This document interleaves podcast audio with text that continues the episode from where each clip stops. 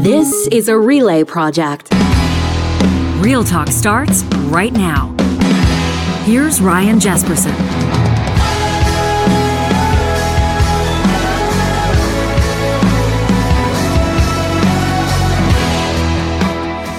Want to welcome you to Real Talk. Hope you had a fantastic weekend here in our neck of the woods.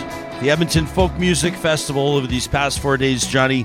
It always uh, sort of serves as a bit of a reminder for me. Folkfest does that we're into the second half of summer. Uh, this is this is the time where you got to get serious to make the most of it. Uh, you must be seeing the same thing, hey? Working the uh, on the on the wedding circuit. You know, you're like you guys are like pedal to the metal right now this time of year. Yeah, it's it's coming to the end of it, but uh, yeah, it's. Did you get any rest this seen, weekend, pal? I've seen so many intoxicated people in this city. I won't name any names, but Oh, I've seen them at their best. I've seen them at their worst. Uh, but it's always nice when it, it's not nice when summer comes to an end, but it is a little. It's it's a relief. the right? changing of the seasons. Yeah. We like the changing of the seasons. Yeah, and September's kind of kind of like a, a, a reset, right? Yeah. You get back into your old routine and you get ready for another another fiscal year. You've they call piqued it. my curiosity by saying, talking about the all the intoxicated people, and then you say, Oh, "I'm not going to name any names," which leads me to believe that were you to name names, it would be of interest to all of us. They are because So you know maybe we should push a little bit on. Maybe I should like ask some follow up questions here and push you a little. because I have been doing some pretty prominent weddings this year. I won't name Yeah. a bunch of them, but you know, I see. I'm like, oh, I know that person. That person, you know, People are paying you for your discretion, yeah. so you're going to take it easy right I'm now. keep on it on lock. names. Keep it on lock. Well, we're going to drop names all week long. Mm-hmm. Um, there's one name I'm really excited to drop this week, but we haven't confirmed with her team 100%, so I'm not going to say anything yet. But we're working on, we're always working on big interviews. Uh, we want to get you the voices that matter, the the authorities. Uh, I said that in kind of a fun way. I was going to say the, well, I was going to say the authorities. I was going to say the authoritative voices, but you know the authorities on subjects that people care about, which is why I think last week was so electrifying. As our leadoff guest today uh, signed his name to, that was his clip and his prognostication, not ours. When we talked to Charles Adler last week, he knew we were going to be talking about the province of Alberta's seven-month moratorium on new wind and solar projects, and we wanted to hit it from a bunch of angles. So we got kind of the assessment, you know, like implications 101 with uh, with um, you know uh, Binnu from uh, Pembina Institute who joined us, and uh, and I think that she brought you know uh, like a, a good sort of a steady kind of assessment of here's why they're probably doing this. Here's the impact they're probably hoping it'll have. Here's what they're telling people and here's what it may mean for you. And then we got the political side of it on the government side from the environment minister and on the energy you know on the opposition side from the energy critic and and then from an economist andrew leach. So we sort of wanted to tick a bunch of the boxes and still you because you're the most engaged talk audience in Canada, told us it was not enough, which I appreciate. We heard from a pretty prominent Alberta mayor over the weekend privately, and she said to us, There's an entire group of people that you have not given the microphone to. There's an entire perspective, she says, rural municipalities that haven't had their say on this. We thought, okay, we can do better. We can do more. Others have said, help us understand in the first place what this has to do with electricity prices. People care, uh, for the most part, the most about what's immediately impacting their family right now. Like, yeah, we care about planet Earth and whether, you know, humans will be here seven generations from now, but you also care about, like, why is my hydro bill, why is my power bill five times what it was a year ago. And so today we will endeavor to understand that. Uh, the man they call DK, David Gray, is going to join me in studio. This guy's been working in this field for decades. I mean, he was the executive director of the Utilities Consumer Advocate, for example, for, for the better part of a decade. So, you know, we're going to get some, some like, and I said to him, we need layperson's language on this. We need just like common sense, straight talk stuff that people like me can understand. We're not going to get into the weeds. We want you, when you're talking to your friends and neighbors, to be able to say, well, here's why we're paying so much right now, and here's what could maybe change that or not. So we'll get into that. We're going to solve the CFL tomorrow. That's coming up. I'm looking forward to that when Travis Kurod joins us. And, and then later in the week, we're going to get into some other stuff. I mean, like, how is Pierre Poilievre all of a sudden trending toward forming a majority government? That's what the pollsters say. And, and oh, and by the way, should contraception be free? We're going to talk to a Calgary based doctor who says, yeah, it should. And she's pressing the federal government to pick up that tab. So we don't care that it's the middle of August. We don't care that it's the middle of summer. We're still going pedal to the metal on, on subjects that we know that you're going to find fascinating. Uh, enough of you told me as much this weekend at Folkfest. It was great to run into so many real talkers. I think if we did a poll on like you know what was the most popular podcast for people hanging out in the beer garden at Edmonton Folk Music Oh, Festival, yeah. I think Real Talk would be top three Again, at the based wa- on the conversations. At the weddings I'm doing too. You know, more great. people come up to me now. I guess because my radio career is kind of in the in the in the rear view. But I got one at the last wedding I did, Sparrow Lane on Saturday. Uh, older woman came up and said, "Hey, I have no idea you as a DJ or anything like that." But you are John Hicks on the Real Talk That is podcast, right. and I listen every day. She's like, "I don't watch, so I didn't know what you look like, oh, but Oh, there I you go. listen every day on Apple Podcasts." Do you think so- she was an even bigger fan when she saw what you looked like? Of course, yeah. And then she came up later, intoxicated, and was like, "Everyone you says go. you're a great guy." And then you said your secret's safe with me. I, I, I won't say always who you are, with me. except for our Patreon supporters. They'll be getting an email today with all the names of all the people that you saw hammered over the weekend. I like that. We know training is presenting this episode of Real Talk, and uh, you know it's not news to anybody. I mean, we're sitting here talking about what your power bill probably looks like, right? Cost of living's gone nuts. I mean, that's just a fact, and hand in hand with that, unfortunately, the cost of doing business has gone up as well. So, a whole bunch of businesses are looking for ways to boost their revenue. If that's you, one of the absolute best things you can do is to create a standout training program. We know training is your best training partner for creating courses and programs that sell.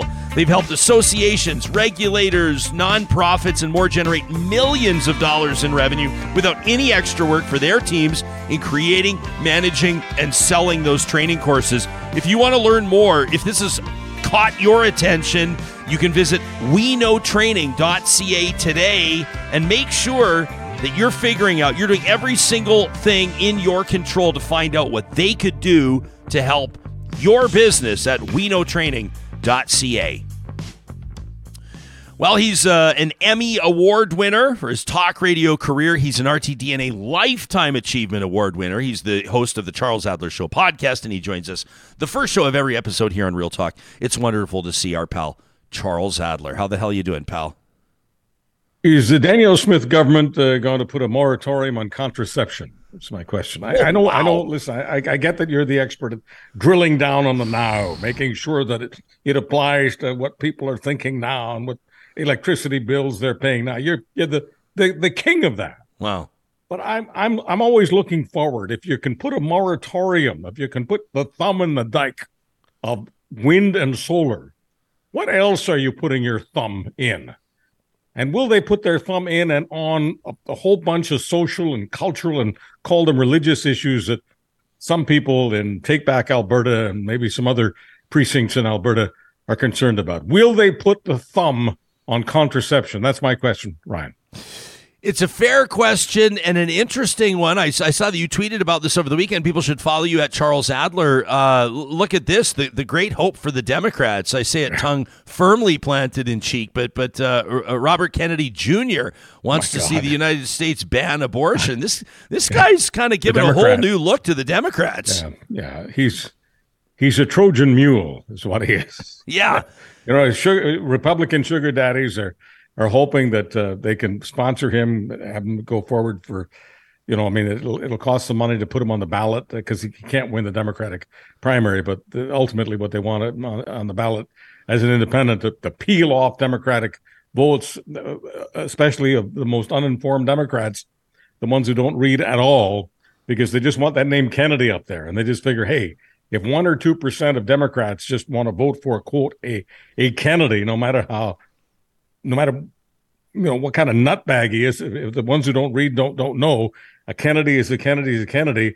That one or two percent peeled off uh, Biden's vote um, could put uh, someone like Trump back into power. That that's kind of the plan. Yeah, So, m- I so mean- Kennedy is a Trojan mule. my main thought on the Kennedy thing is that if the Democrats can't figure out a way to sweep that guy off the stage and out of the picture, then they deserve to lose. You know what I mean? if your if your party is that if if if the power of your party is that flaccid, that uh, some guy uh, with his brand of lunacy can come in there. I, I, mean, sure, it's great to have the name Kennedy uh, in American politics, uh, but but at the same time, like what he's selling is just so unbelievable that I figure if the Democrats can't make quick work of this guy and get their house in order, then they don't deserve to to to hold that Oval Office. Well, yeah, but banning uh, banning abortion is is is is not going to play well with women um, and with other modern people. It's not going to play well with the educated. The Democrats can't win women and the educated. It's no different than in Canada. Uh, right now, the Abacus poll shows uh, for the first time uh, the Liberals are actually behind the Conservatives in women, and they're falling behind in educated. Once again, those two demographics: women and educated people. Liberals in Canada, Democrats in the United States have to own those categories to have a, a, a clear shot at power. Yeah, so okay, we're jumping around a bit, which this audience doesn't mind, and I sure don't mind. So I, I want to go back to, to U.S. politics in just a sure. second for you. But we are going to be talking. I'm going to be talking to Tristan Hopper from the National Post on Wednesday uh, about this polling and about what he thinks uh, Pierre Poilievre is doing, or maybe it has nothing to do with Pierre Poilievre. But what it, it does have. It, I can. Okay, I, I, I don't mean to. Let's go. I don't mean to stomp on Tristan's grapes, but this no, has, you're not. You have a 48 hour head all, start. This has f all to do with Pierre Poilievre. Okay, this is about inflation, and this is about history. Um, we're living in a time when if someone has been in power for seven or eight years, it might as well be 700 or 800 years. People have a low attention span. They want to move on. The idea that they want to move on to Poilievre is is is just also nutbag material because Poilievre's negatives are. I just looked at Angus Reid this morning uh, because I prepare before coming on in order to, you know, make things look easy. In order to look like we're just flying by the the seat of our pants, you know, we've got to prepare, prepare, prepare. Just like the Marines, just like Ryan Jespersen. You're like family. Connor McDavid taking wrist shots in his parents' garage in the middle yeah, of August. That's, that's what, I'm doing. that's what yeah. you are. That's what, that's what I'm doing. I'm I'm I'm I'm taking it all down with that wrist shot.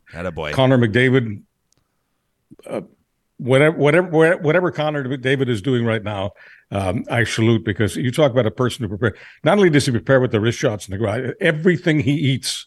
Okay, Tom Brady and T- Connor McDavid had that in common.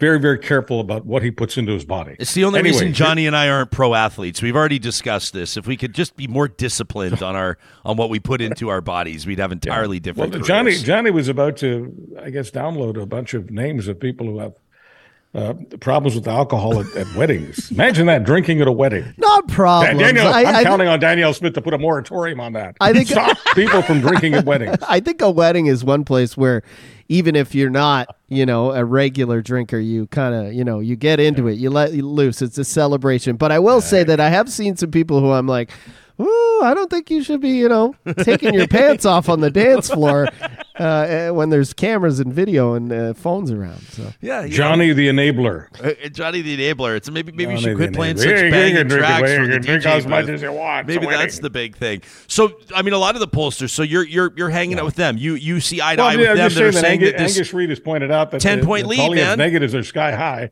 and if as long as his negatives are sky high. Uh, you you can't beat somebody with nobody. So what the polls right now are showing it's that new is look. that Trudeau is Trudeau is beatable. Yeah, I but, think it. But it's, it's, John, it's ridiculous to jump to the conclusion that people are wanting to hoist Pierre Poilievre on their shoulders, especially when Poilievre once again in his conspiratorial quackery that he cannot get out of because he is a conspiratorial quack, whether people like it or not. He's into this WEF thing. It's something that you've discussed with with real talkers in the last couple of years. And yeah, World once Economic again, Forum, you know, yeah. CP did a story, so uh, therefore uh, the Poilievre decides to call CP a, a division of the CBC, which it is not. Okay, it's just one of many lies that third-rate con men like to tell in this country. Uh, so CP uh, is an independent service, and CP put out the story that Pierre Poilievre is still into these whack job conspiracy theories, like the WEF is running Canada and running the world, and blah blah blah blah blah.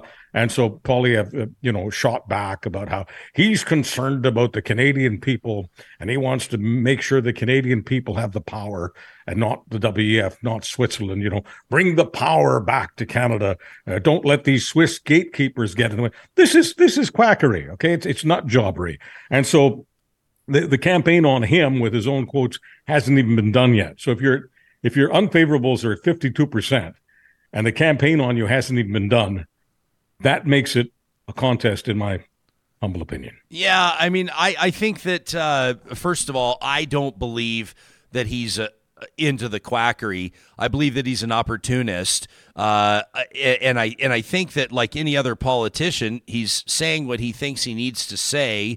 Uh, to get his support base to where it needs to be to win an election. I think that most politicians that have risen to the level that Pierre Poilievre has risen to, with some exception, um, and I would include Donald Trump in this, they know what they're doing, Chuck, and they don't believe everything that they're saying. There's no way they can possibly believe everything they're saying, or they wouldn't be smart enough to find their offices uh, downtown. You know what I mean? Like, I, I think Oh, that he know, I know gets exactly. it. I, I, I know what you mean, and whether whether he's a, a nut or or trafficking in nut jobbery. The, the point is, those quotes come back to bite you Sure. in the rear end. And when you're involved in conspiratorial stuff, you turn off those two demographics I was talking about: the educated and women. And they matter a lot, and they really matter uh, matter in the battlegrounds.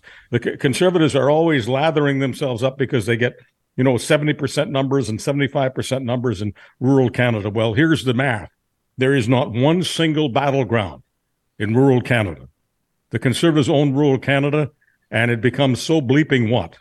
The battlegrounds are in the suburbs, mainly the suburbs of Vancouver and Toronto. That's where they have to win. And and, and stuff about the WEF and, and Pierre Poilievre is going to bring the power back from Switzerland, whether he believes that nonsense or not, doesn't matter. I know and that's why I believe it because I know it that that stuff does not work in the burbs of Vancouver and Toronto. Yeah, conservatives say they're going to spend about three million bucks, uh, or at least sources close to the conservatives, uh, marketing Poilievre over the next few months. And you can see his wife Anita uh, just a couple of days ago posted a video. You know why my husband's doing what he's doing, and it's and it's this uh, it's this this continuing effort. Conservatives certainly aren't the first to do it, but to to kind of humanize Poilievre to make him look like less of an attack dog as as he has been. He's built his brand on that. Um, sitting on the Folk Fest Hill just last night, friend of mine doesn't pay much attention to politics, uh, but she was talking about Trudeau, and then she goes, you know, she goes, this might surprise some of our friends. She goes, but I really love Pierre, and she had just been talking about Trudeau, and she goes, but I really love Pierre, and I go, Pierre Trudeau, and she goes, no, Pierre Poilievre. And I go, oh, okay. You know, interesting. Like, just because she never, imagine, Charles, your friend that like talks the least of, in other words, she's never talked about politics in her life to me. All of a sudden likes Pierre Poilievre. And I'm, and I, and I go, what, what is it like? Not, I'm not, not, not acting incredulous, but I was just, I was just like, what is it about him? And she goes, to be honest, I just like how he goes after Justin. Like he's always got the zingers. He's always got the one-liners. And like I think she's looking at it. I don't speak for her, um, but like I think she's looking for entertainment in politics. You know, and and so it was it was Poilievre's like like she said zingers and one-liners that got her.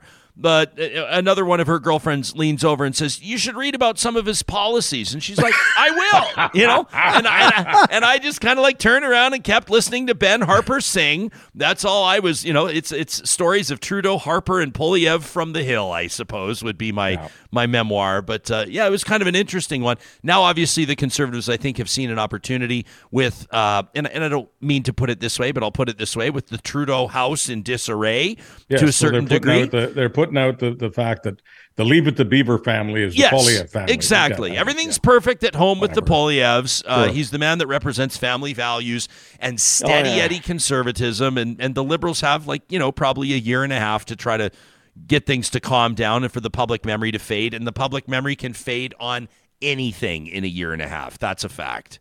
So the tweet that uh, we were talking about last week, right? The uh, Trudeau's Trudeau and his son, Oh, yeah, at the movies. teenage yeah. son, they go to Yeah. they go to watch Barbie, and Trudeau's wearing pink, and Yeah. people get upset. The incels get upset, and the other members of the coalition uh, on the right get upset.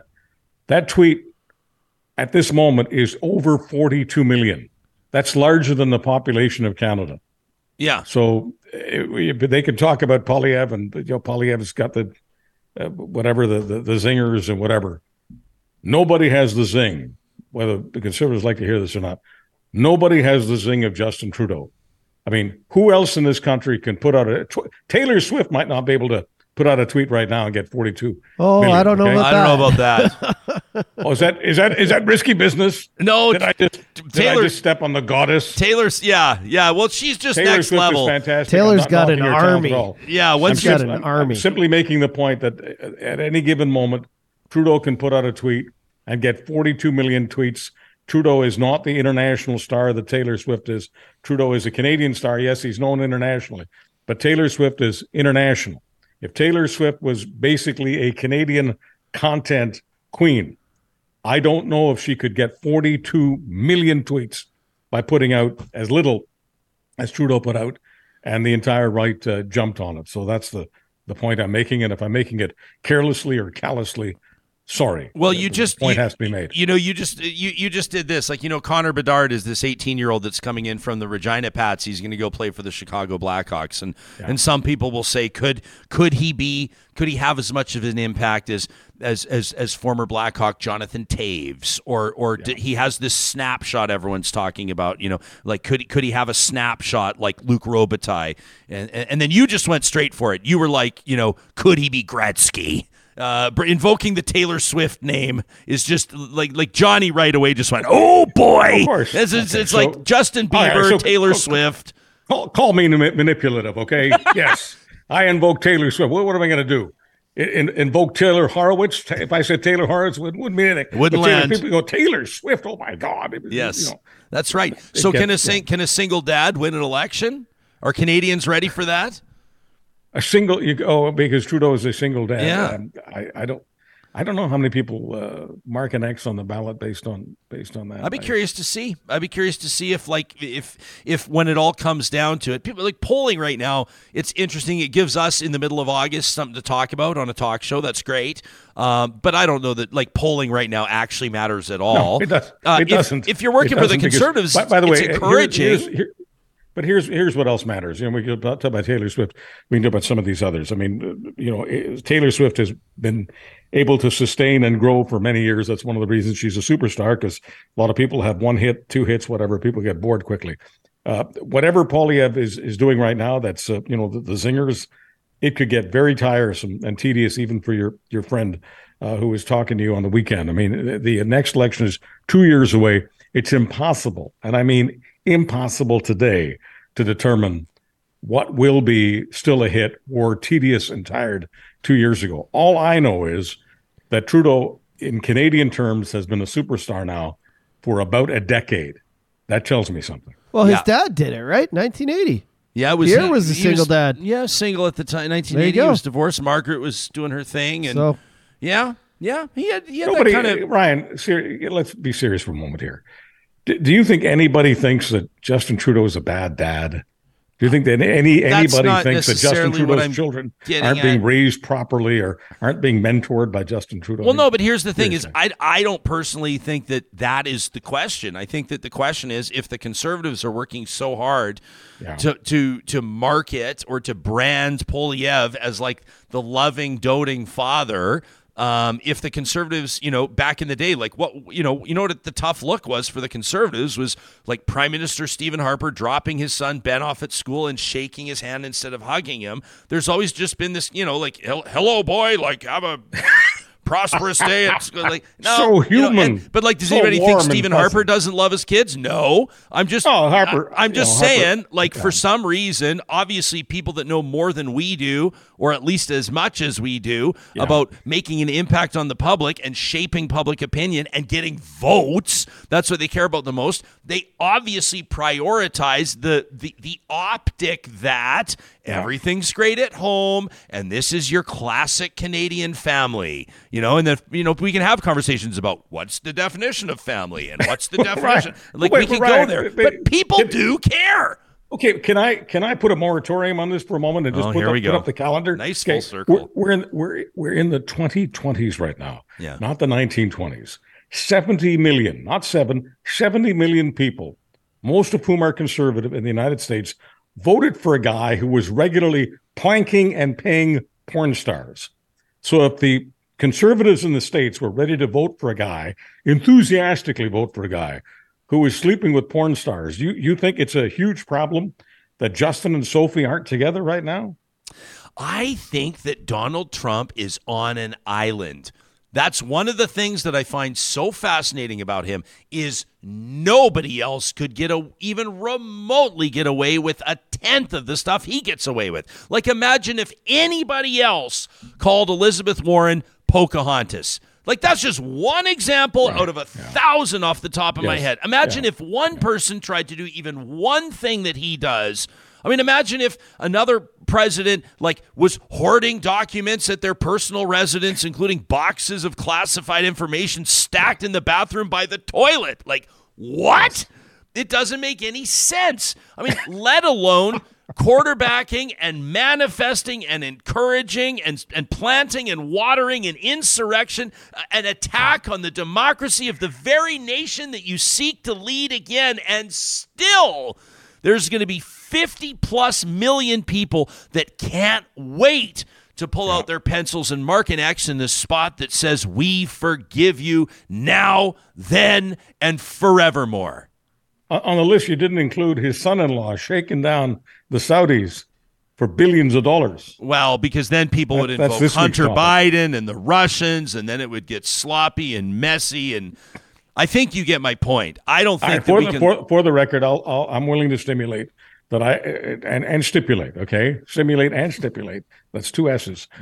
Uh, that that Pierre Poilievre is, is not um, sleeping with porn stars. Okay, you're going to put your neck out there and I'm gonna I'm gonna stick the neck. okay, I'm gonna I'm gonna I'm gonna giraffe this one. Okay, I'm gonna stick the neck right out. And yeah. yeah, he's not. He's there's no porn star issue with. We don't get stories Poilievre, like that in think. Canada.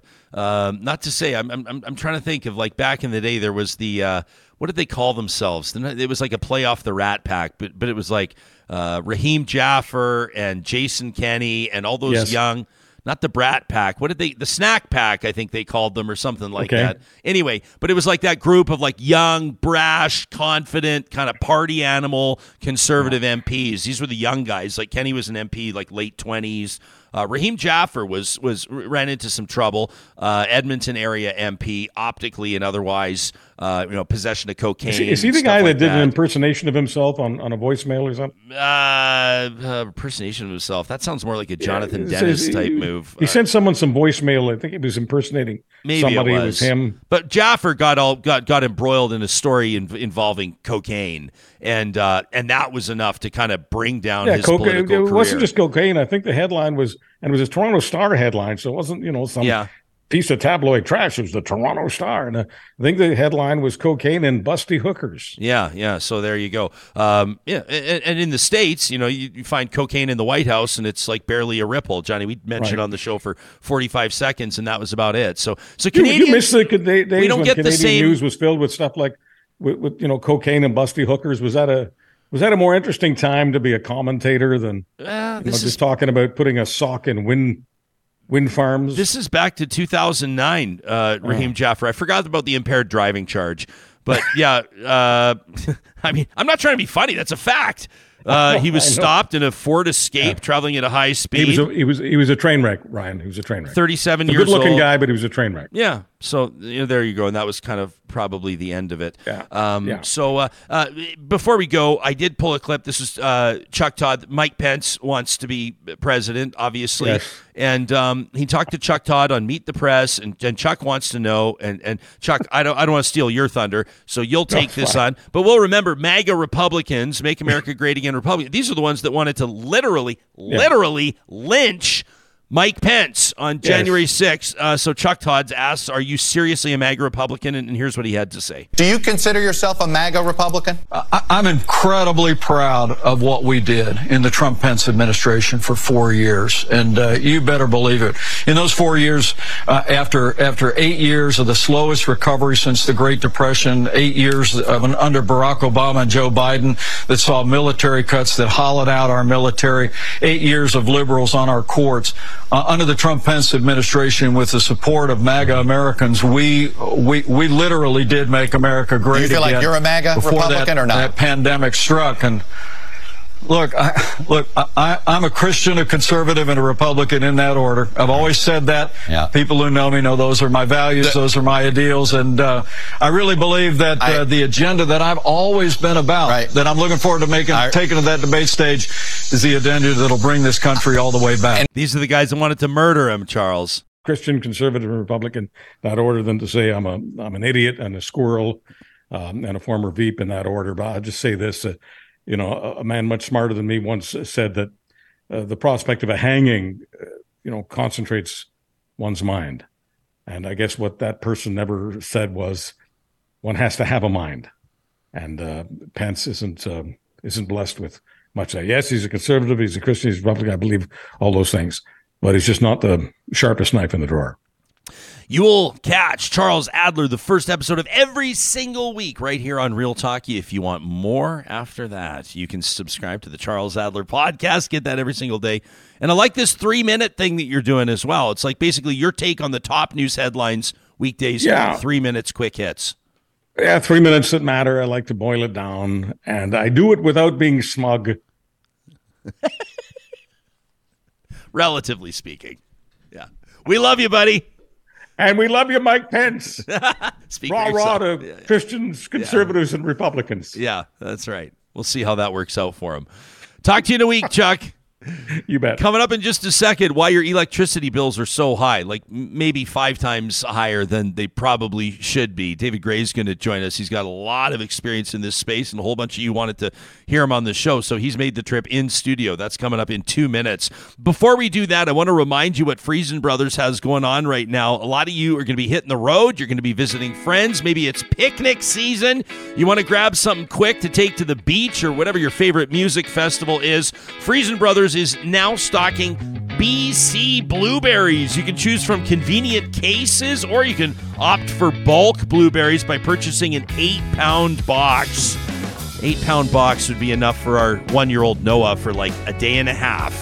Loves his blueberries. These are ideal for summer smoothies, family sharing, or even making your own homemade blueberry jam to enjoy through the winter. Uh, there's more information in the flyer at friesen.com. You can uh, get them uh, and you can check out that flyer. Again, I recommend the Family Essentials flyer too. Great recipe ideas, quality food for low prices at Friesen Brothers for more than 65 years. Alberta grown and Alberta owned. I wanted to give a big shout out to our friends at Complete Care Restoration. This is a, a tough time of year. I know for a lot of Albertans, everything was going perfectly fine in the summer months, and then the next thing you know, a fire impacts your community, or the next thing you know, those that few days in a row of heavy rains, and then your basement floods, and then all of a sudden you got a big, huge mess on your hands. If this is the gut punch that you're dealing with, we recommend you give a quick call to our friends at Complete Care Restoration. They've been around for more than a decade, a family owned business that is going to give you the professionalism that your project deserves and that personal touch, the one that we've experienced. We've seen them in action. This is a team that we absolutely recommend without hesitation. Two thumbs up.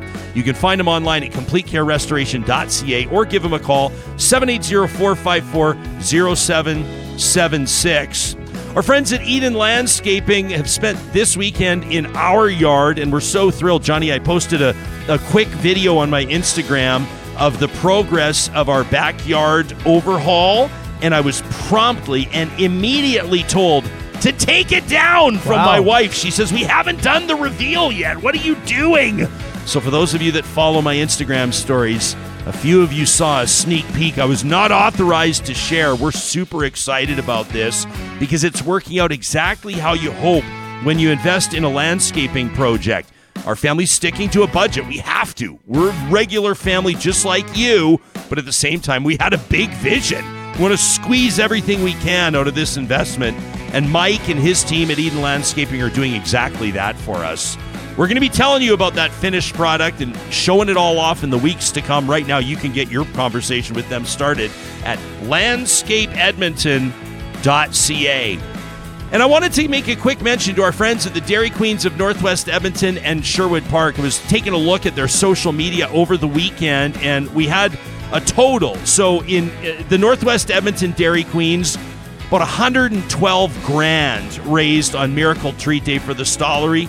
Uh, in Sherwood Park at their Baseline Road location, another 36 grand. Uh, if I'm doing the quick math off the top of my head, we're looking at just under $150,000 for the Stollery Children's Hospital Foundation. And I want to thank you, Real Talkers, for giving hope. I know that so many of you showed up because you were tagging us on your Instagram posts. You were telling us about it in person. We saw it on Twitter and Facebook. Thank you for buying blizzards to support children and teen health care in Western Canada through the Stollery Children's Hospital Foundation. It's always a great day to visit the Dairy Queens in Palisades, Namao, Newcastle, Westmount, and Baseline Road. When you're there, you make sure you tell them that Real Talk sent you. That's the Dairy Queens of Northwest Edmonton and Sherwood Park. You know, if you're one of those and you're listening right now and you're like, I'd love to take the kids somewhere. I'd love to treat the kids, but uh, the family budget this month just isn't allowing for it. You're, you're trying to stretch your dollars everywhere you can. Uh, you know, you think you're doing all right. Interest rates are up on the credit card. The variable rate line of credit is costing you more. Your mortgage is costing you more. Fuel's costing you more. I'm not trying to rub salt in the wound. We're living that same reality. And then you get your utility bill. And you see uh, you know there's got to be a mistake right? Like is everybody leaving all the lights on? Did a neighbor plug a generator into our house is, is something ha- why is our power bill so much? Well so many of you have been asking that question, and we wanted to get the answer from somebody who knows what they're talking about. David Gray has uh, worked as an energy economist. Uh, he was trained right here in Alberta at the University of Calgary. Uh, he's worked as a load forecaster, a system planner in Northwest Territories, as an analyst uh, for gas and electric rates. He was the executive director of the Utilities Consumer advocate through the 2000s, and he's worked uh, as a consultant on rates and energy efficiency across North America uh, up until just a couple of years ago when he closed his practice and, and launched a philanthropic venture, which we're going to talk about in a few minutes. But it's a real pleasure to welcome David Gray to the show in studio. Thanks for making time for us. Uh, thanks for having me, Ryan. This is uh, fantastic. This is, uh, I mean, you see the little part of it on air, but you never Yeah. see the whole thing. It's, it's really a great uh, scene. And I just have to say, just riffing on your uh, your results from Dairy Queen, I love this town. That that people will go out of their way to help other people is the best thing about Edmonton. 150K they raise in one day Yeah, I know. for the Stollery. yeah, I know, and you It's didn't amazing, even talk St. Albert. I think I counted for about five hundred bucks worth of stuff. Attaboy. Just in Albert. Well, we So- were encouraging people, uh, you know, we were like, you know, go buy 30 blizzards, go Yeah. buy 40 blizzards, buy blizzards for your whole office or for the whole soccer team or whatever. And I think people obviously did. intermittent fasting will take care of whatever results that you after Yeah, I keep that. hearing about this. People keep telling me that it works. There's there's probably some segue there for me to start getting into power uh, conversation here. Well, if I can, let me segue because I'd like just like to say um, I spent my first part of my career in Hay River Northwest Territories as the economist for NWT Power. Hay River and Fort Smith are being uh, airlifted, evacuated because of forest fires right now. So I just wanted to, you know, say uh, I pray for the people that are uh, are there, able to get out safe. So many friends up there. Yeah, I mean, and, and these are the ones that are obviously that connects with you personally. I can see it on your Yeah. face, um, and and we, we see stories like last week. We couldn't ignore the story out of Lahaina on Maui. Um, the death toll there when we talked about it was in the 30s, and that stopped me in my tracks. Thankfully, uh, you know, and, you- and you knock on wood in in Canada, and, and I know that this can change in an instant. But whether it's the fires in Lytton that that basically leveled that BC community, um, you know, a while ago, or like Slave Lake, Fort McMurray, I, I recognize that there were some, a couple of motor vehicle accidents, and and there were some unfortunate circumstances. Uh, we don't know the longer term effects of firefighters and, and and some of the stuff that they're breathing in and, and that kind of stuff. But generally speaking, we don't see the property damage is astronomical and off the charts. But thankfully, we haven't seen you know high fatality numbers. To see now in Lahaina, they're saying it's 80 plus um, after the weekend, and people are still missing. I'm having a really hard time wrapping my mind around that.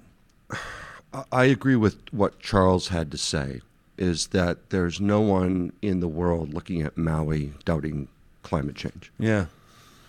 When in your in your career, uh, how much of a conversation? Uh, uh, kind of get into this, and uh, I've encouraged you to sort of be this, and this would not be new for you to be kind of a voice looking out for consumers in this interview to help the average person, you know, uh, understand. You know, let's let's not get into the weeds and industry jargon and all that kind of stuff. But but when you started working, you, you graduate in '89 as an energy economist, and, and the better part of your career has been in this field. Were people talking about you know the environmental impact of power generation and, and stuff like that in the '90s and into the early 2000s? Is this Yeah. has this been on the radar of the big producers and Well, not only that, Alberta at one point was the world leader in uh, carbon uh, credit exchange. It had a plan as to, and was the first to put in a carbon tax. Right, we had this plan, and it all came together under the Stelmach uh, government. That would have been just spot on. Would have put us in great shape uh, to continue to produce hydrocarbons while offsetting that with energy efficiency and other types of programs. We had the opportunity to really grab the bull by the horns and be the leader. Uh, but in Alberta, if it isn't combustible, it's communism. right? So we're, we're at where we're at with what are really ridiculous arguments about why we shouldn't be the green energy capital of the world. What are you making of the story that Chuck had some fun with it this morning? Uh, this moratorium on wind and solar. I've got I've got letters from people, and and uh, I've got one here from Garth. I wanted to acknowledge we got his email, and Garth's a, a you know an, an ardent real talker and spends a lot of time listening to the show. But he says that you know he's he's disappointed. He's concerned to see people buying in and drinking the Kool Aid on wind and solar. We've got some of our audience members that are saying a pause is prudent. Um, I saw that the mayor of Red Deer County today, and, and obviously that's a big oil and gas part of the province. A lot of people that work in oil and gas services in that part of the province, uh, but saying that this is a prudent move uh, from the Danielle Smith Conservatives. And then I see other people saying, you know, uh, I mean, you know, take consider the source. Uh, opposition energy critic last week, but Nagwan Al-Guneid says to us, "When's the last time that the government just hit pause?" Uh, for a half a year on a multi-billion-dollar industry, and you'd have to think long and hard to come up with an answer there. So, No, so it's the beginning of the NDP. Um, it's a very stupid thing to do, and I'll tell you why. The reason is, is you only get to be a flaky government once before everybody readjusts their risk perspective in terms of government uh, regulatory risk. okay, So you only get to be flaky and pause at once. Now the problem is, is the NDP did something that was just as silly, both for solar and, and renewable, and then energy efficiency. That they said, "Oh, hey, we're going to have this program. We're going to pay for it, and it's going to be two years away." So everybody that I knew who was in the solar industry, you know, early adopters, early early proponents of solar, uh, got put out of business, and then I got put out of business doing industrial energy efficiency for the same reason. You know, the road to hell is paved in good intentions, and um, I can understand maybe they've had the intention of trying to adjust how these things are going to be fixed in the future, but the biggest problem they have is they're missing the fundamental problem, which is that we have a broken electrical wholesale market, and nothing really good is going to happen in Alberta until we can sort that out. So you're saying that the NDP has screwed this up, and you're saying that the UCP are screwing this up. Is that your assessment? Yeah. Politicians are just screwing this up. You know, it seems like you can't get in to be the Minister of Energy without misunderstanding electricity. Huh. Okay. The uh, the thing that drives me nuts is the extent to which you know the David Staples very simplified view of the world is the one that's driving people's opinions about renewable energy and, and other things. Um, Okay. The Edmonton Journal columnist. Let's Yeah. not take for granted that everybody has or hasn't Sure. read what he had to say. Yeah. All I saw was a tweet talking about wind turbines, the height of the Calgary Tower in people's backyards. I forget sometimes that you're bad and nationwide. yeah. Well, it's just you know not everybody reads Staples, so Yeah, I- yeah, yeah. It's uh, he gets to this. Well, you know, we've got to back up every kilowatt of renewables with thermal. Which is a gross simplification of the actual uh, calculation that you do in terms of loss of load probability. But it doesn't even matter because we haven't done anything like that for since 2000. We have an electricity market, and the thing you need to talk about is what measures are you going to put into the electricity market to ensure that prices are stable, that it's reliable, that you have the right type of generation coming on. And all of those are basic economic market functions that will happen if you have the market set up such that it has the right incentives. We have a market that they they cobbled together in the 90s using the state of the art derivative theories of the day and it doesn't work. It doesn't put the right incentives in place to make sure that generators are reliable and are cost effective. But so this is Staples isn't alone in this. If you look at the spirit of the premier's comments, uh, she's saying, and, and, and, and she was trading punches with the, uh, or at least let me say, she was lobbing uh, bombs at the federal environment minister Stephen Guilbeault over the weekend. I saw, yeah, implying I saw that. that he that he kind of doesn't understand the pressure that Alberta's grid is under. And, and, and the premier tweeted out a graph that she says, and people can find it themselves uh, on her Twitter account. She's unblocked like a ton of people, by the way, and Real Talk's taking credit for that, by the way. Um, so people, more people can see her tweets now. But she says, Minister Guilbeault, here are several instances last winter when Alberta's grid was barely able to keep up with demand. She says, and for this reason, we can't over rely on wind and solar, or we're going to have to roll out brownouts and blackouts. Well, let's just unpack that. Let's unpack that. Because you have the same problem in Texas. Now, Okay. why do they have that problem? We have an energy only electricity market, which means you only generate, or you only pay if you generate, right?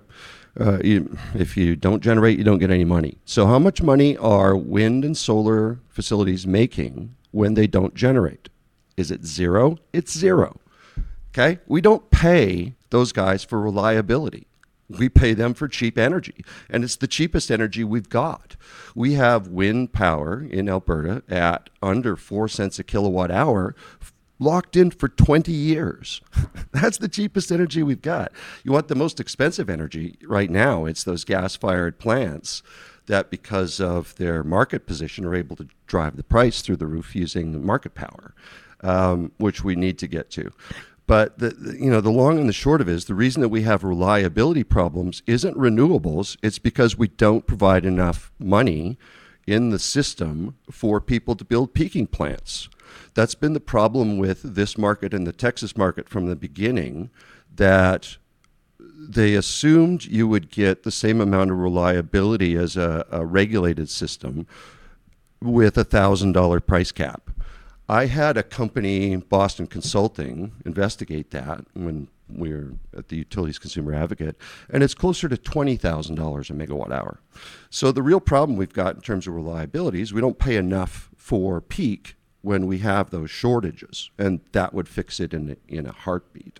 Okay, but I see a bunch of people, and and I think that that commentators know, or some of them do, um, and I won't call it good faith, that if they obfuscate the conver, if they, it, it, it's easy to to scare people off asking questions by making them feel uncomfortable in a conversation, right? You don't understand this, you don't understand the premise. Please tell me you know what this means. If you don't know what this means, you have no business talking about this. And so the average person fades away and Yeah. they shut up Yeah. and then they keep paying and this is how human beings are manipulated in circumstances. We want to be able to answer back. So I, I see people saying you don't know the first thing about integrating wind and solar into the grid. You don't know how costly that would be. You don't understand everything that comes along with this. The average person doesn't so sit down and shut up. That's what the average person's being told to do right now.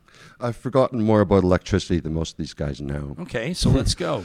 So the problem we have in the Alberta market, the the reason that the prices are able to go up so high is that in designing it, they came up with this unique system called economic withholding.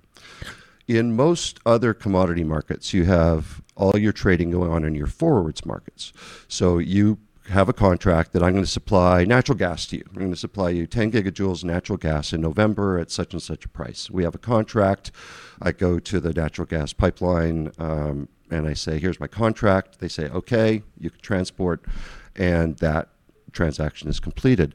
Um, when we look at electricity, we don't have any of that. We're trying to make a spot market work like a forward market with various financial jiggery pokery, and it doesn't work for shit. is the fundamental problem that we have this system where the normal pricing is that as soon as somebody gets enough market power, which is now TransAlta and uh, Harvest, you can withhold a little bit of supply to drive the price up. So that's what's taken the price from what was about six cents a kilowatt hour, seven cents a kilowatt hour in uh, 2021 to 30 now. Uh, you can look up the study from the Is University of Calgary. Well, it's the the RRO is I think 32. Okay. Um, so yeah, it's gone That's up the like regulated rate option. yeah, it's gone up five times because of economic withholding, um, not fuel prices, not inflation, not anything else. You can look at um, the University of Calgary Public Policy School did a paper about this in uh, 22 because it's just clear. I mean, I, I I railed about this in 2015 when it was Trans Canada doing it before the end of the power purchase agreements, because it's just a stupid system, right? Like it, literally, you've given four companies the ability to raise the price for a fundamental commodity that affects every other business in the province, every other business, every other home, and the you know I can't for the life of me understand why the Chamber of Commerce uh, isn't up in arms about power companies soaking every other company in Alberta. Why don't you think they are? They've been out of the regulatory game since 2007. The the the biggest, uh, the other side of the problem that we have in this province is that the companies have essentially taken away all of the opportunities for consumers to weigh in through the regulatory process. Um, it's it's a bit of a mess. It really, honestly is. So, uh, you know, when it comes to sorting this out, when it comes to somebody going, I don't know how much longer I can pay X amount uh, to, to keep the lights on or whatever they're, you know, running off power, um, is there any reason for optimism? Does something need to change? Could something change? Would a government feel an impetus to change? Uh, like, help us understand where this could go from here for people that are trying to get a sense of what the fall or the winter might look like. Uh, the winter is going to be bad again. Um, it's basically whenever we are close to the demand and supply being unbalanced. And that can happen for a lot of different reasons. It can happen for plants being out for maintenance. It can happen uh, because a plant, you know, breaks and goes offline. Um, regardless, you end up with um, a situation where these few companies can game the market. And it doesn't have anything to do really with supply or demand. It's are they in a position where they control the pricing? Are they in a position where they can say, no, power isn't going to be six cents today, it's going to be 60? And that's literally what this boils down to. The that's best- not oversimplifying the conversation. It's the best summary of I've seen, and it's from um, our, our friend in the other podcast, the other political podcast, and it's it's as simple as they let four companies drive the price up for everybody else in Alberta. Which other political? You can give others a shout out. Uh, so that was the uh, the breakdown. Oh, the breakdown with Nate Yeah, Pike. There you Nate, go. yeah. Okay, yeah. yeah, they do a good job. Um, so, so people are just going to sit here and like, what's the what's the plan? Like, what what can people do? Can people do anything? There's nothing people can do. Just sit and take it. Yeah. Oh, jeez. Or you could sh- uh, get a government in that actually wants to fix the system. But you've said that neither is capable. Well, you haven't said that. No, I haven't But said- you, you didn't say that. Yeah. But you did say that both have blown it. Both have blown it in terms of renewables. You know, uh, the, I would say the NDP did it on you know good intentions, but you know the road to hell, et cetera. Yeah. Um, with this particular moratorium, I think it's more of a cruise missile aimed at uh, enviro barbies like me. But Yeah. you know, I, I, I, it seems entirely political. It's certainly not economic. Yeah. I, I mean, I, I don't doubt that it's political. Uh, there's no doubt about that. Um, I, I'd be curious to see, and we asked the question. I know it's a fair question to ask. It's an obvious question to ask, and that is, what are the longer term uh, economic impacts on the province? Um, number one, just with scaring off investment, uh, what message does it send? You look at, at premiers that, I mean, they all do it. Um, I, I think of uh, you know Doug Ford is one that like hangs the "Open for Business" sign in Ontario, and and every you know politician will say you know our jurisdiction, jurisdiction X, is open for business, and I just think that this sends the opposite message, which is uh, or, or or closed for certain types of business, and so I think that that's something that we're keeping an eye on, a storyline we're keeping an eye on. But but I, I, I was sure hoping that there would be more reason for optimism for some people that that these prices might come down. They will come down probably sometime the summer next year when uh, one of the plants is being refurbished to go from coal to natural gas is back on. Um, I'm forgetting which exact one that is. I think it's Genesee 2. Okay. But the, the long and the short of it is that next summer prices should be a little bit more normal, but my expectation is they're not going to be back to where they should be, which is under 10 cents. They'll be still high. Does the average Albertan get burned because the market is deregulated? We get burned because our market is stupid. Yeah. I think uh, our market, if it was set up like the natural gas market, which uh, trades mostly on the futures rather than on spot, uh, would actually work like a hot dam. And in many ways, it's been a real boon for the province to allow people to come in uh, with private generation and do new things. But the problem we have is our market is cornered. The the mechanism they decided to use to uh, signal that we need more generation is to let the biggest companies drive the price up via this economic withholding strategy, and you end up getting these very lumpy price adjustments where the price will you know go from six to thirty for two or three years and then drop back down. Uh, Ken in our live chat wants to know about this capacity market that was planned to start in 2019. Uh, he had us ask a similar question to Dr. Andrew Leach in our interview, uh, and people can check that out last week. It was on Thursday. He wonders would that have helped, or would uh, would NGs have avoided? Uh, I, the capacity market could have helped in some ways, but the fundamental problem is with the energy side of our market that it needs to be uh, forward, firm um, market. Can you We- explain in layperson's terms, like explain to a grade, grade 10 class? So here's what the we're problem. talking about. Let's say we come to an agreement. I'm a generator. You're a consumer. Okay. You're you're you know you're buying power for your your customers, um, and um, we come to an agreement. And I'm going to sell you power at ten dollars a megawatt hour, a penny a kilowatt hour, but I don't generate any. Oops. Well, if it was a real market, there would be significant physical repercussions to me as a seller. But in our market, there isn't. Because All you the- sold something you don't have. all that happens is we settle financially later. And that's the biggest problem with our market. That's why it doesn't work the way it should, responding to uh, supply and demand. Whose market's really, if, if Alberta's is stupid, like you've described, to use your word, whose is really smart and why? Uh, Texas has gotten better. They've uh, moved more towards everything trading on the forwards. So if you look at natural gas, you have to have a contract to get onto the system. You have to have a contract with somebody I'm selling in order to get your gas delivered to them.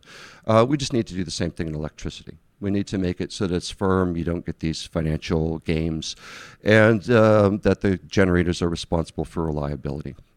Uh, sometimes when we've got a guest on, I'll uh, read an email from an audience member, and, and Sure. you, you can respond to it. I thought this was interesting. This from Garth. You sent an email, uh, sent it this morning at 4.58. Attaboy, Garth. Up and at him early. Uh, he says, Jespo, it looks like some of my fellow Real Talkers have been sipping that wind and solar only Kool-Aid a bit too much. So the Alberta government decides to pause some of these renewable projects. It's about time somebody had the guts to admit that wind and solar only are about as reliable as seeking warmth from a pair of Speedos in minus 40.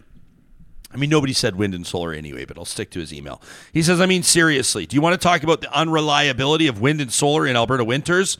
Those turbines are a joke in such conditions. Do you know they need transmission oil, hydraulic oil, and probably a bunch of other things, all that have to stay warm in order for, for a high KVA turbine to continue working? And don't even get me started on how they have to use the power they generate to keep from freezing solid. What a genius idea, Alberta getting its base load supply from wind and solar. Garth's kind of arguing in bad faith, but I want to keep reading the email. He says, Don't get me wrong. I'm not bashing wind and solar entirely. They definitely have a role in cutting down emissions, decreasing our carbon footprint. He says, Just so you know, I have solar panels on my house, He says, I've been involved in some hefty megawatt wind ventures over in Jamaica, so I have a decent grasp on the subject. Anyway, let's not forget how these supposed green solutions become as efficient as a sloth on a cold day when the temperatures drop. The laws of physics don't care about your climate change agenda, but who cares about efficiency when you can virtue signal to all those climate warriors? And speaking of those climate warriors, don't you just love how the feds and their buddies are ready to cut off their noses to spite their faces? So desperate to pat themselves on the back for being green, they're willing to ignore the practical challenges, the reality on the ground.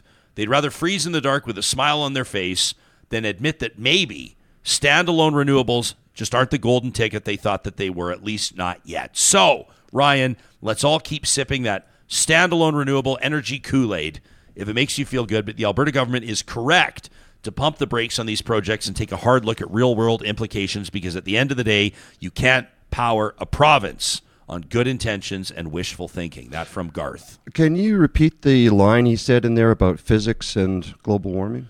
Uh, I don't know where was it. Yeah, your physics doesn't care about Yeah, your, your, climate doesn't conspiracy. care about your climate change agenda or something. Physics is exactly why there's a climate change theory. You know where there isn't a climate change uh, controversy? Venus. There's no coal lobby. Okay. Yeah, this.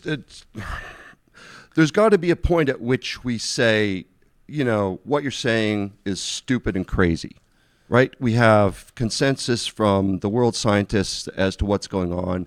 We could look outside at the forest fire smoke that's coming our way and see what's going outside.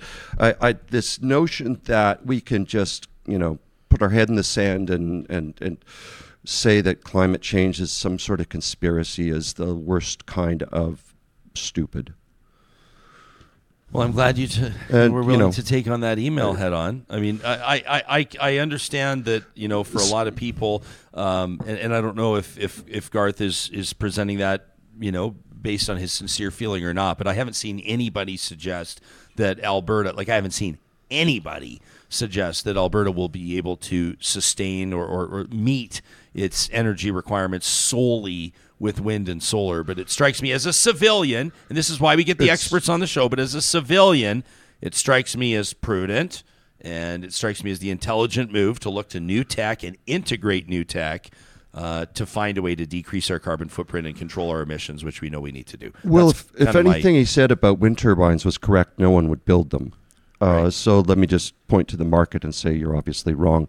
But the second part of that, in terms of reliability, do people really think that the clockwork like coming on and coming off of solar panels during the day is more difficult to manage than Genesee 2 coming off with a catastrophic uh, failure?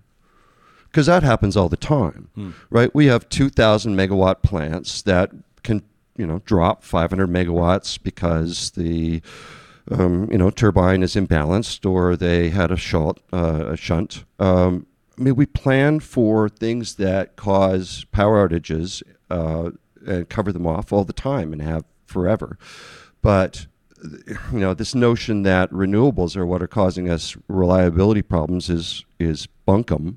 We don't pay renewables for reliability. We pay them for cheap energy. We pay peaking plants for uh, for reliability, and we don't pay them enough. And that's why we have issues both in Texas and in Alberta, which are the only two places with energy-only electricity markets with reliability. Uh, you mentioned Texas. What is Dallas Fort Worth doing that's so special? I keep hearing people talking about Dallas Fort Worth. Well, Dallas Fort Worth is, uh, as they say, has four registered environmentalists, and they are likely to be the first uh, major metropolitan area to be 100% green energy uh, powered. Uh, I love Texas. Spend a lot of time there. Texas uh, doesn't care about your, you know, labels. They want to make money, and so Texas had a huge renewable influx, just like us. Um, and just like us, they tried to blame that on the reliability problems. Uh, it's not the case, but it's you know, uh, there's no antipathy between the oil and gas sector and uh, the green energy sector in Texas. It's all let's go make some money. And I wish we would do that here because this this is actually where we lose the most. Our potential is to have the biggest green energy basin in the world between Saskatchewan, Alberta, uh, British Columbia and the Northwest Territories, we could produce more hydro, wind, solar, and geothermal than almost anywhere else in North America. It's one of the last great untapped uh, green energy resources. If the feds would put up the money and negotiate with the states so that we could have an export agreement, we could very quickly, like within 10 years, be a major exporter of green electricity to those millions and millions and millions of E150s that are going to be built in the US with their new inflation money. Um, but no, uh, let's go back to if it's not combustion, it's communism, right? We, we just have this weird hatred for anything that isn't oil and gas here, like it runs in our veins. But you can't tell me that the, the, the conventional or traditional oil and gas lobby is any less powerful in, in Texas. Um, oddly enough, I can. Really? They have not been able to take over the regulatory system, the Texas Railroad Commission, um, like we've seen here with both the Utilities Commission and the Energy Board. Wow. Have we missed anything? Is there are there any important points you're going to walk out of here and go, shoot? I wish we would have mentioned that. I wish we would have talked about that. You know, if they really wanted to look after consumers, like fix the electricity market, we all know it's been broken. It's been broken for years. Um, make it work like the gas market, and everybody would be better off. The generators would be better off. It's more predictable. Consumers would be way better off. I mean, Yeah. but until you fix that, it's just going to be the same mess that it is. It's interesting. I always try to get people to, you know, this is kind of how I pay attention to what politicians have to say, and and, and that's just like what are they focusing on, what's most relevant to the story, and and what are they ignoring, and it's pretty interesting to hear politicians talking right now in the context of this pause on renewables and wind and solar. Uh, despite the fact that pollsters will probably tell you that this next federal election will be fought on affordability and cost of living, uh, obviously other issues can arise. Yep. No politicians in government or uh, in opposition right now are talking about that. Uh, and that is because it's much more powerful of a message to imply or to suggest to people that if we move forward with this, you know, renewables, if we continue going down this path, you know, cutting emissions, et cetera, et cetera, uh, then we could find ourselves in minus 30 and your home, you won't be able to heat it. And Yeah. people start thinking about their own families and they start thinking about what it would be like. You know, Ralph Klein wanted the Eastern bastards to freeze in the dark. People start thinking about what would it be like if my family was freezing in the dark. And because they don't like the thought of that, their kids crying out from the bedroom, Daddy, as they're under five blankets, you know, because Alberta looked to wind and solar, they automatically push back on it. And I think that that's really interesting. And I think that that's really telling to a certain degree. Fear is the easiest thing to use to motivate people to do something against their in, their own interests. I come from a public utilities background, and I think that's probably what's different between me and um, like Andrew Leach, for example. I have lots of respect for Andrew, uh, you know, smart guy, but he doesn't come from a public utilities, public service background. And to me, that's what's gone missing is that whereas we used to celebrate, you know, the linemen going out at minus 30 to keep the power on, um, now we're celebrating guys doing energy trading and buying Ferraris, right? Um, it's a fundamental change in the ethos of public utilities, and I think that uh, if they returned to the notion of public service, people wouldn't be quite so um, frustrated with them. Is there a Canadian jurisdiction that's doing it really well? In terms of integrating all this stuff, um, Quebec. People here don't like to hear that. Ben, c'est pas mon problème, là. Okay, so what what's one thing real quick that Quebec's doing really well? uh, they, well, you know, they've been a major exporter of green energy forever, right? From hydro, and now they're just adding to that with wind. Uh, th- but their wind potential is nothing like ours. I mean, it's it, it is a tragedy that if we forego this opportunity for purely BS political reasons, uh, that will be a real tragedy. We have great potential to have, you know, decades and decades of green energy production, sales powering this province and uh, our economy. Uh, Dave, thanks for coming in and, and uh, sort of like shining some light on this, helping us better understand it. We always want our audience to feel like they're equipped to get into conversations with people from an informed perspective and, and to kind of cut through the BS. And so I appreciate that. I was I, am not going to lie. I was hoping you could give us some secret on how we can cut our power bills by 85 percent, but maybe that's out of your hands for Uh, for now. It gets back to physics, right? Yeah, yeah. okay. That's always an inconvenient truth. Um, in your uh, retirement, so to speak, uh, you've launched a philanthropic venture, and people can check it out online at artforgood.ca. The number four, artforgood.ca, where art meets heart. And uh, I'm absolutely thrilled that as of this morning, and we'll link to this in the show notes, we're going to put it out on all of our socials. Uh, people can show their support for the Real Talk Julie Rohr Scholarship uh, by picking up a beautiful print. Uh, titled Emerald Waters. Is you this- brought it in. Do you want to grab it? Yeah. Why don't you Why don't you bring it uh, here in studio? This is absolutely beautiful. Who snapped this photo? First of all, So this photo. here. Let me grab this, and you go back in front of your microphone. Uh, yeah, that would probably help, wouldn't it? Uh, this photo was taken by Vanessa LeCain on Chain Lakes between uh, Banff and Jasper out on her kayak.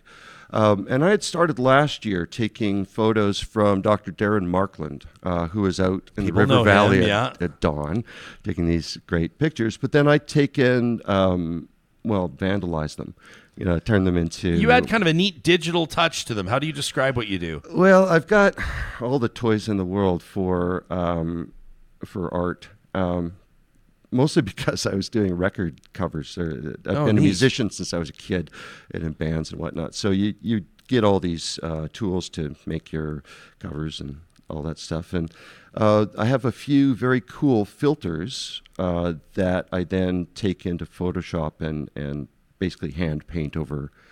Uh, again, to make sure that at 300 Yeah. dots per inch, it, it shows up as a Well, the results are stunning, and then and then you obviously blow them up on a canvas. Yeah, And uh, have them stretched, and, and people can they're ready to hang. yeah, they're, They look uh, beautiful. It's um, and, uh, people have been very happy because we were able to give pretty good value. Um, we did this last year to raise money for Ukraine humanitarian relief. We ended up donating um, almost twelve thousand dollars to the campaign from Wow. the Kasich and uh, and Stelmach. Uh, paid for a sea can of electrical equipment to go to Ukraine to uh, repair their substations and whatnot that had been targeted by war.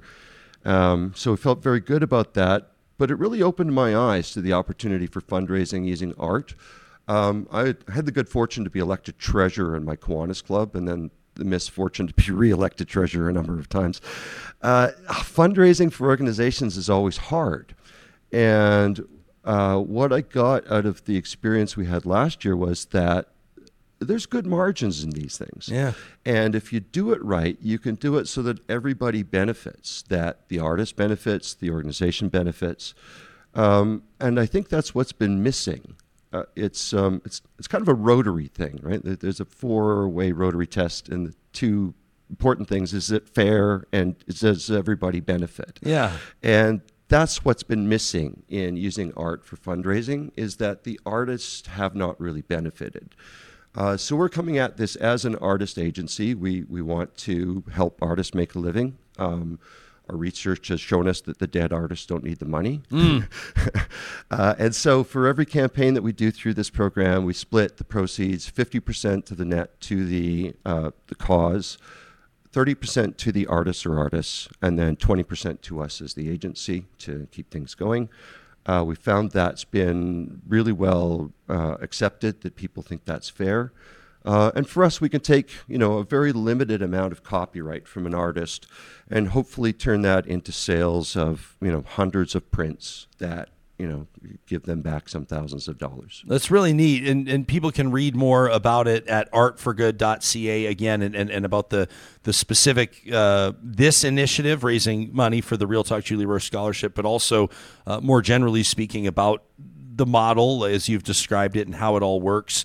Um, this is uh, a, a type of situation where this is someone orders this online, it'll be shipped right to their door. Shipped right to their like door. It, there's no hassle beyond that. They just go, they choose whatever size they want. I see that the price range is is fantastic, so people can get a, a smaller print for as small as thirty five dollars, as, as and, and and all the way up to three twenty five for the big one, like the one you've got here in studio. Uh, the big one's actually bigger than this. a little bit bigger than this. That's what forty by forty eight, I think. Uh, yeah, this one's 40 by 30. Okay. And uh, yeah, after getting this one in, I, I decided that it, it could be a real statement piece. Yeah. Oh, 36 by 48 is the big one. So yeah, Yeah. people can can pick their size. Obviously, it would look it looks stunning, uh, ready to be hung like this, and and then obviously framed. This would look just next level.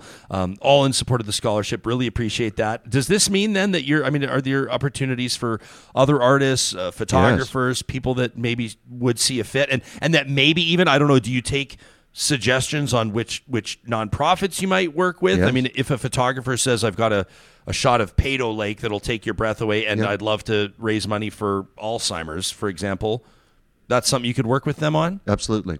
Uh, yeah, we've already been approached by a number of uh, fairly major charities to Yeah. create campaigns for this next year. Uh, these particular ones where I take someone else's photograph and work with them, I'm, I'm happy to do that and uh, donate artist fees to the cause. So for this one, because it's close to the heart for both uh, Vanessa and I. I mean, I lost my, my wife Holly the same time that well, just before Julie. Oh. Um, and so I feel, you know, a, a very strong connection to to her family and trying to help uh, with this. I think is a great. It makes me feel good. So I can tell that by your face, man. Yeah, yeah. Uh, but for other ones, yeah, we are definitely looking for more artists. We're hoping to get up to about 200 campaigns a year, which we Yeah. think we can handle with the uh, sort of size of organization we've got. Did you say 200 campaigns a year? Yeah. What? Yeah, yeah, we think we can do one a day for 40 weeks a year. Um, and Who's administering this? um, You? I used to have 400 staff. I, I don't Okay. really have a. Pro- I, I, I've, you know, I'm not. Uh, Wow, I'm not adverse to taking on big projects, right? Good for you. Yeah. Well, um, we're we're thrilled that you've you've chosen this one and and uh, that scholarship. Um, I mean, for for people to know of interest, um, we're actually so the way that the application process goes. So every year, people can check out ryanjespersen.com/slash scholarship. Um, it's a five thousand dollar annual support for a, a post secondary student anywhere in Canada, per Julie's wishes, um, that's lost a parent to cancer. And actually tonight. Uh, this evening, our editorial board will meet uh, the evening of August 14th. They're the ones that have will be going through. We've provided them with a short list of applicants that meet all the criteria. That's where we leave it. We don't narrow it down from there. If you've met all the criteria, uh, we pass it along to the editorial board tonight. They will be selecting uh, the recipient of the scholarship this year. So the timing of this announcement is very meaningful, David. That's perfect. And uh, it means a lot to us. And, and obviously, we're going to pick this up um, and, and, and support this as best we can along with you. And so we'll be telling our audience about this, reminding them in the days to come. And is there a certain number? Like, can we sell this out? Oh, uh, with this one, it's unlimited. Okay, so Uh, we can keep producing them. Yeah, with uh, with most campaigns, what we're doing is uh, trying to set a number. So if you want to do a project, tell us what that number is. Let's say it's five thousand dollars. Got it. If we raise more than five thousand dollars for your project, we're going to take that money and apply it to other projects that haven't sold out yet or haven't met their goal yet. Uh, for the very simple reason that it's art. You don't know which ones are going to be hits and which ones are going to be flops, and you won't know until you put them in the marketplace. You want to set this down for your arms? die. Uh, and so we uh, we've also had really good response with that. Uh, and this is where it comes from my experience as a fundraiser before, right? If we can avoid losing money, we can keep the profit margins tight and and still share this with everybody and still have a, uh, a business. So that's really the fundamental of what we're trying to do is to take the uh, the advantages that any group has in terms of having a network of people that want to buy their stuff Yeah. and then giving them the opportunity to make money with stuff that's meaningful to their audience, right? I love it. Uh, It's going to be a lot of fun. I'm looking forward to traveling the whole province and shooting and creating paintings. I, I've got my oil paints back out after several years, so we'll be having some of that sort of stuff coming on. Actually, it's funny. My oil painting now is inspired by my digital vandalism. Yeah. Uh, but I'm really looking forward to also the new artists we've got coming on. We have some that we'll be bringing on this week, and just you know, I'm looking forward to having a huge catalog of fantastic art that shows this province in all its beauty, because it is a bloody beautiful place. It's the most beautiful place in the world. I love it here. I love this place. I'm not leaving, and we'll just make sure that you know people's power rates go down. we knew you'd find a way to bring this all back to electricity. I love that. David DK Gray, uh, a wonderful friend of this show, again at Art for Good. That's the number four, Art for Good. Dot ca. Let me just you got these little guys show off in here. What's this, this? one. Uh, so this is the second campaign that we started. What's that? Twelve by twelve? Uh, this, yeah, just a little twelve small by little twelve. print, we, yeah. we sell these. There's actually four of them. We sell them in a set.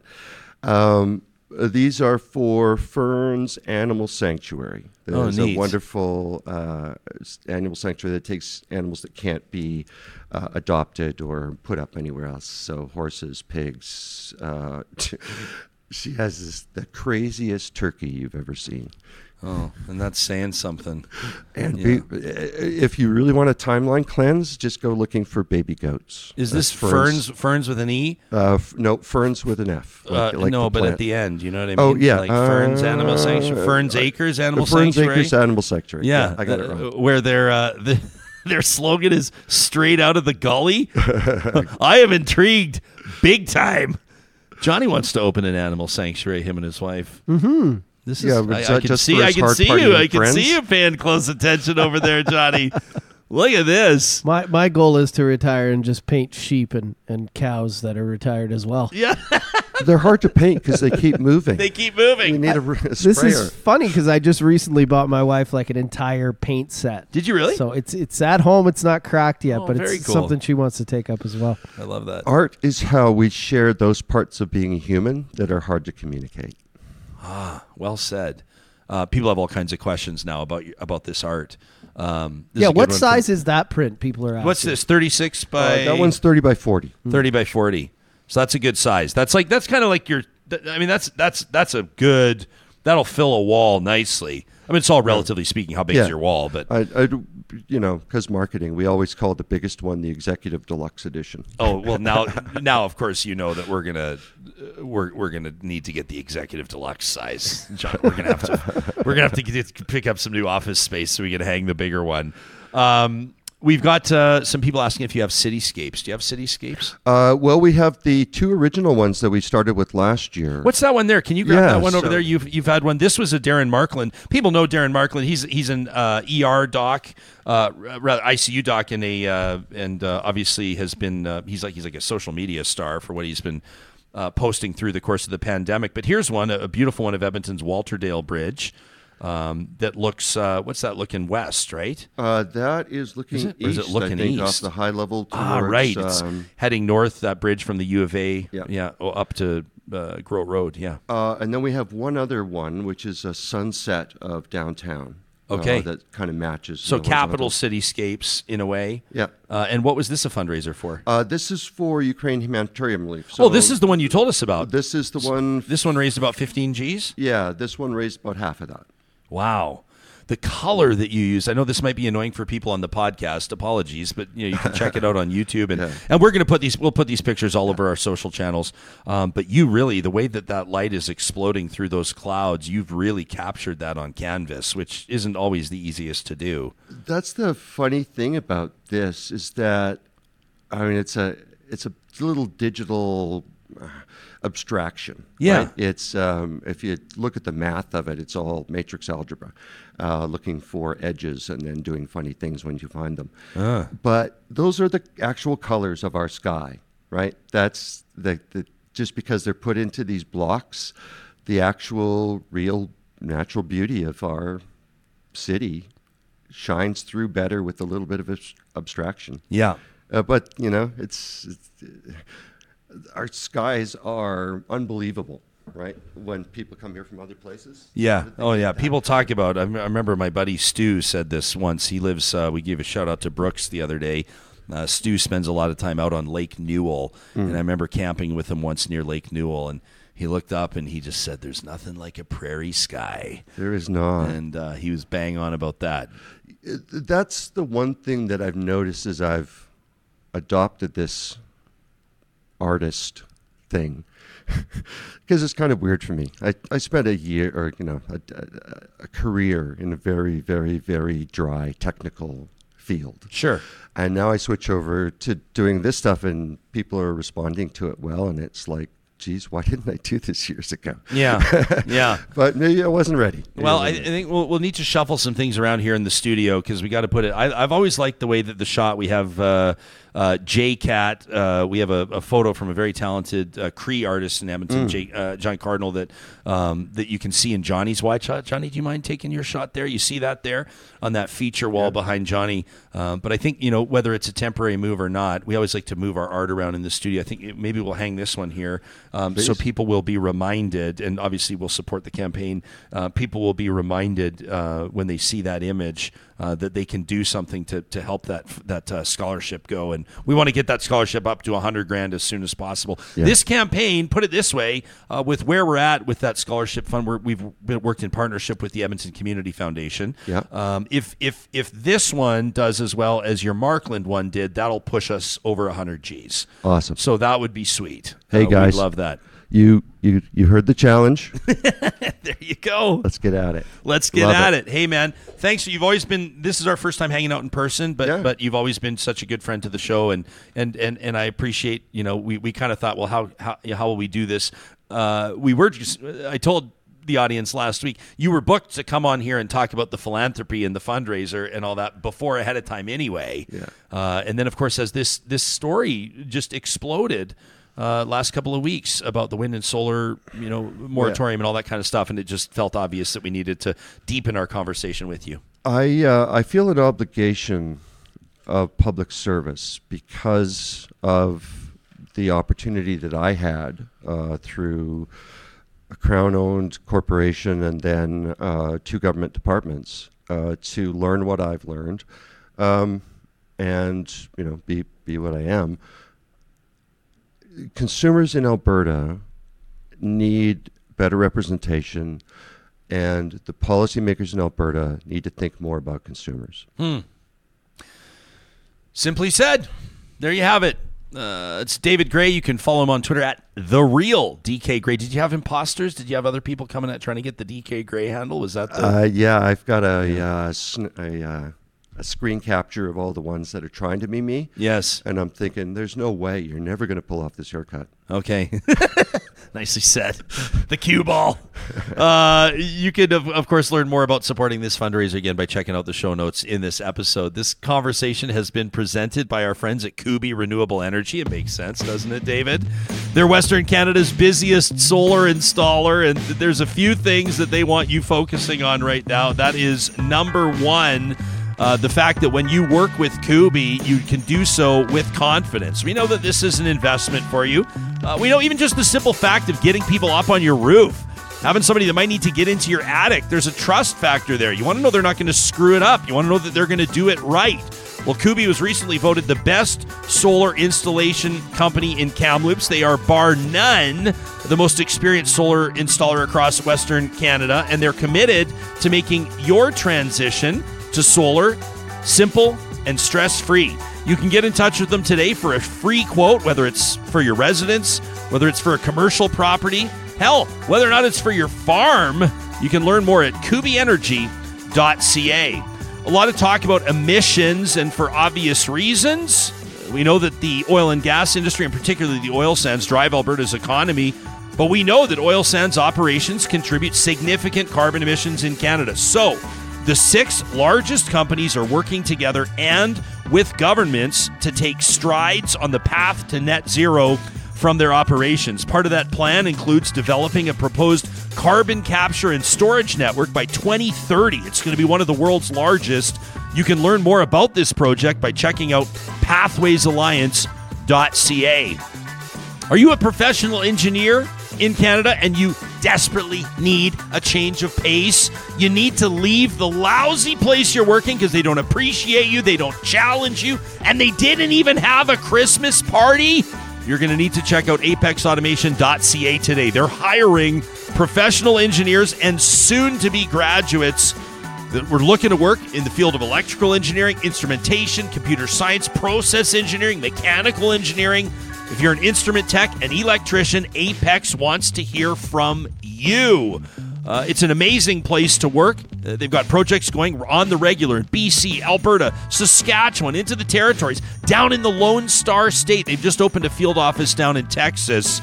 You can kickstart the next phase in your career by checking out the careers link on their website. That's apexautomation.ca. And a shout out to our friends at Local Environmental Services. Uh, still, day in, day out, they believe that communities deserve better. They're not just about garbage, they're not just about recycling or water hauling or fence rentals or landfill services, portable toilet, you name it. I mean, yeah, they do that all in Alberta and Saskatchewan, but they believe that you and your community deserves better service, better prices, and more support for local causes. They are your full service environmental solutions partner.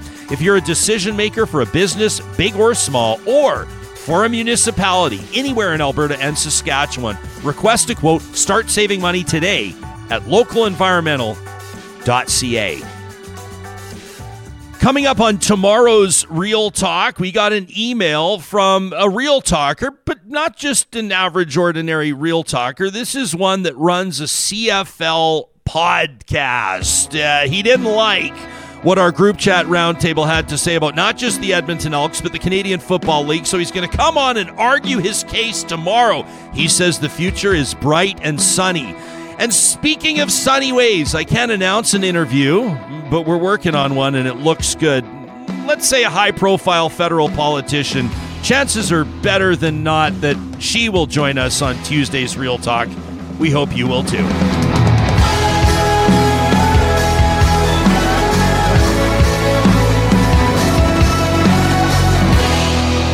Real Talk is hosted by Ryan Jespersen, executive producer Josh Dunford, technical producer John Hicks, general manager Katie Cook Chivers, account coordinator Lawrence Derlego, human resources Lena Shepard, website design Mike Johnston, voiceover by me, Carrie Skelton. Real Talk's editorial board is Supriya Dwivedi, Ahmed Ali, Brandi Morin, Ann Castleman, Corey Hogan, Harmon Candola, Catherine O'Neill, and Chris Henderson. Member Emerita, Julie Rohr. Real Talk is recorded in Edmonton, Alberta on Treaty 6 territory, the traditional and ancestral territory of the Cree, Dene, Blackfoot, Saulteaux, and Nakota Sioux, home to the Métis settlements and the Métis Nation of Alberta. Real Talk is a relay project. For more, check out ryanjespersen.com.